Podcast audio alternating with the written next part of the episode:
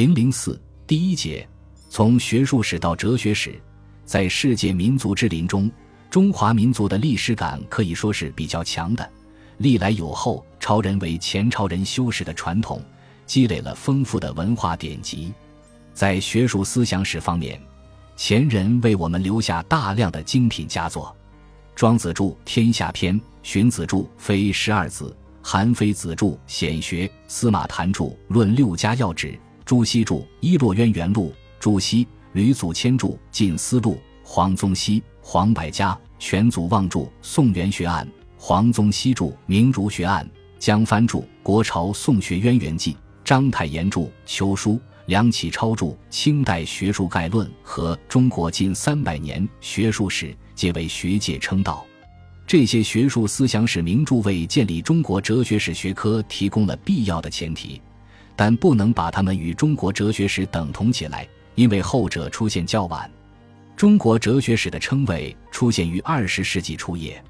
一九一二年，京师大学堂设立中国哲学门，便以中国哲学史为主干课程。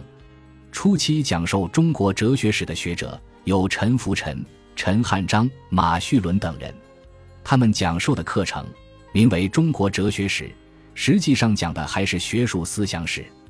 他们没有树立自觉的哲学学科意识，也不掌握哲学史研究方法，没有真正进入中国哲学史领域。陈福臣说：“儒学者，乃哲学之鬼也。”北京大学哲学系的第二届学生冯友兰在《三松堂自序》中这样描述陈福臣讲授中国哲学史的情形：给我们讲中国哲学史的那位教授，从三皇五帝讲起，讲了半年才讲到周公。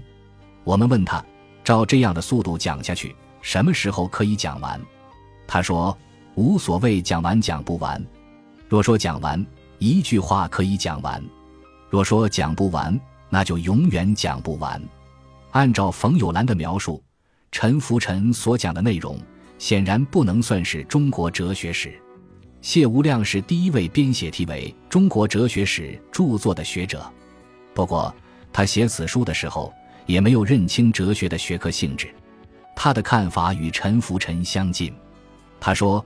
儒即哲学，即即科学，官学失散，乃谓之儒学；谓之道学，谓之理学；佛事谓之义学，西方谓之哲学，其实异也。谢著《中国哲学史》，中华书局一九一六年出版，全书分上古、中古、进士三编，共七十二章。此书从传说中的黄帝写起，到清末代朕为止，时间跨度约五千年。涉猎人物一百多位，此书虽名为《中国哲学史》，实则为中国学术史。作者没有树立哲学学科意识、问题意识与方法意识，仍沿用以往的学案体例，对每个思想家的言论做了一些梳理，并没有从哲学角度做理论分析和评判。诚如胡适所批评的那样，此书不够哲学，算不得名副其实的中国哲学史著作。此时，中国哲学史学科只有其名，尚无其实。陈福臣、谢无量等人可以称得上建立中国哲学史学科的先驱，但他们毕竟没有真正迈入中国哲学史研究领域。近年来，有人反对胡话胡说，主张中话中说，主张回归陈浮尘、谢无量的讲法，重现所谓原汁原味的中国哲学史。笔者认为，这种主张不切实际。对于中国哲学史学科建设没有任何益处。哲学是不断发展的学科，与此相应，哲学史也是不断发展的学科，因而哲学史的研究方法亦需要不断的探讨和创新。若想回到陈浮尘或谢无量，那是不可能的事情。最初迈入中国哲学史领域的学者是蔡元培、胡适、冯友兰等一批在西方接受过哲学理论思维训练的学者。在他们之后，有些在本土完成哲学理论思维训练的学者，如张岱年等人，也加入中国哲学史学科建设者的队伍。这些学者同陈福臣、谢无量等人的区别在于，他们都有自觉的哲学学科意识，不再沿用学术思想史的研究方法和表述方式，都努力探索哲学史的研究方法和表述方式，真正开启了中国哲学史学科建设之路。哲学一词是外来语，是希腊语“爱智慧”的译名，出自近代日本学者西周。宋代理学家周敦颐有“圣西天，贤西圣，是西贤”的说法。日本学者西周从中受到启发，把 philosophy 译为希求贤者之治之学，后来简称为哲学。一八七四年，他在《百一新论》中写道：“将论明天道人道、兼立教法的 philosophy 译名为哲学。”虽然中国古代没有哲学这个术语，但有类似的说法。在中文中，“哲”就是大智慧的意思。《尚书·高陶谟》中说的“知人则哲，能观人”，孔子在临终前慨叹：“泰山坏乎？梁柱摧乎？哲人伪乎？”都用到了“哲”字。尽管“哲学”一词是外来语，但哲学思想在中国古已有之，则是不争的事实。从宏观的意义上说，哲学可以分为两大类型：一种是古代哲学，指的是一切学之学及包罗万象的学问，这是一种广义上的哲学；另一种是作为独立学科的哲学，指的是关于世界观和人生观的学问，这是一种狭义上的哲学。古代哲学家虽没有自觉的学科意识，他们的哲学思想没有以哲学形式出现。但不能否认，他们的学术思想中包含着深刻的哲学思考。中国古代哲学事实上早已存在，只是没有哲学这种称谓而已。黑格尔在《哲学史讲演录》中，把中国哲学与印度哲学同视为东方哲学。中国古代哲学与古希腊哲学类似，也是一种包罗万象的学问，并不是一门独立的学科。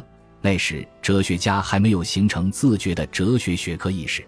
在哲学成为独立学科之前，史家可以有学术思想史的书写，却不能有哲学史的书写。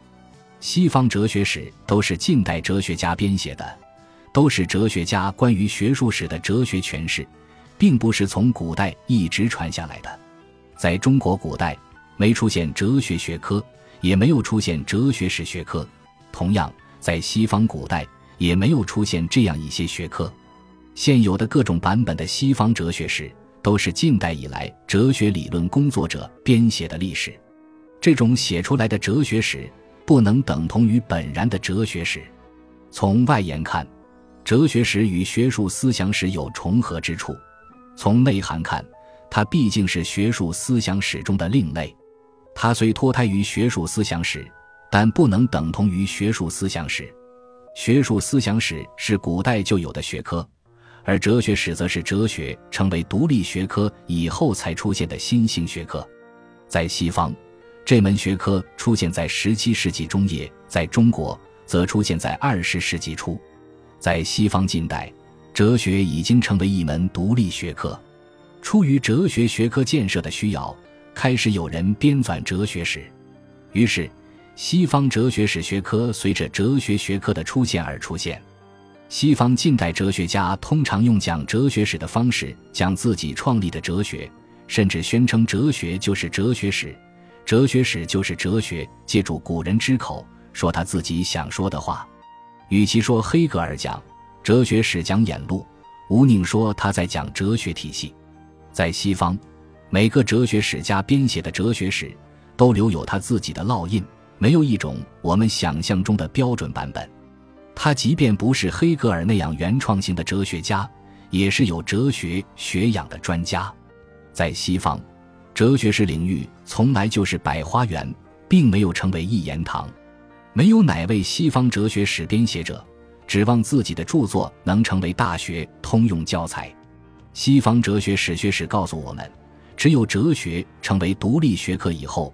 哲学史学科建设才有可能，在西方是这样，在中国也是这样。二十世纪初，中国一批在西方接受哲学训练的学者，接受哲学理念，有了自觉的哲学学科意识。他们回国后，着手在大学里建设中国哲学史学科。一九一九年以后，中国哲学史方从中国学术思想史中脱胎出来，有了学科建设的发展史。philosophy 及爱之意义上的哲学，中国学人在16世纪就已经接触到了，比日本的西周早得多。他们把哲学译为爱之学。一六三一年，来华传教的耶稣会师傅范济译译，李之早达词的《明礼叹》，开宗明义首论爱之学原始，写道：“爱之学者，西云斐路索菲亚，乃穷理诸学之总名。